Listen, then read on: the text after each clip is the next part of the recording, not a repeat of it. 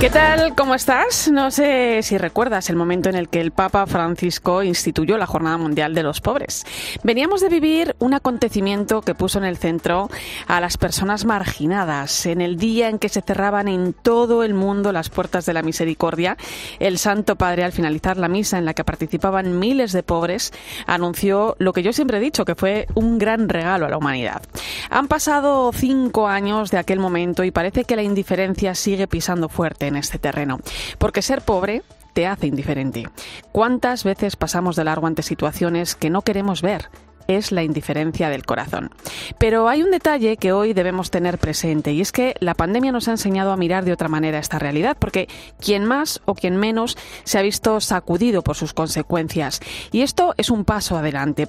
Lo que nos hemos ayudado, lo que hemos aprendido, esto no puede desaparecer. Hay que hacer crecer ese sentimiento. Hay una cosa que nos pide el Papa en su mensaje de este año, y es que este día esté más presente si cabe en las iglesias locales. Es una Una fórmula perfecta. Nuestras parroquias juegan un papel importantísimo porque es ahí donde compartimos la fe, donde somos conscientes de que todos somos hijos de Dios, también los pobres.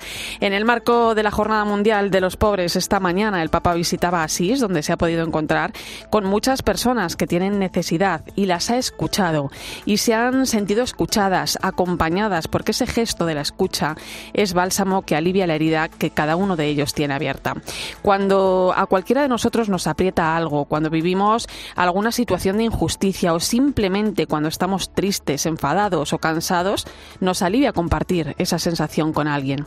Qué gesto tan simple, tan humano y tan reparador es la escucha.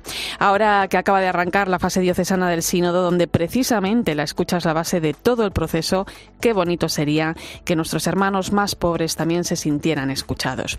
Y eso podemos hacerlo entre todos, hablar con ellos, entender cómo se sienten y sobre todo aprender que no son culpables de la situación que atraviesan. ¿Quién sabe si en esa escucha nuestro corazón es capaz de despertar de la indiferencia que tantas veces nos acompaña? Vamos a vivir esta Jornada Mundial de los Pobres como ese regalo de misericordia que nos ayude a mirar como hermanos y a devolver la dignidad a todas aquellas personas que tienen necesidad.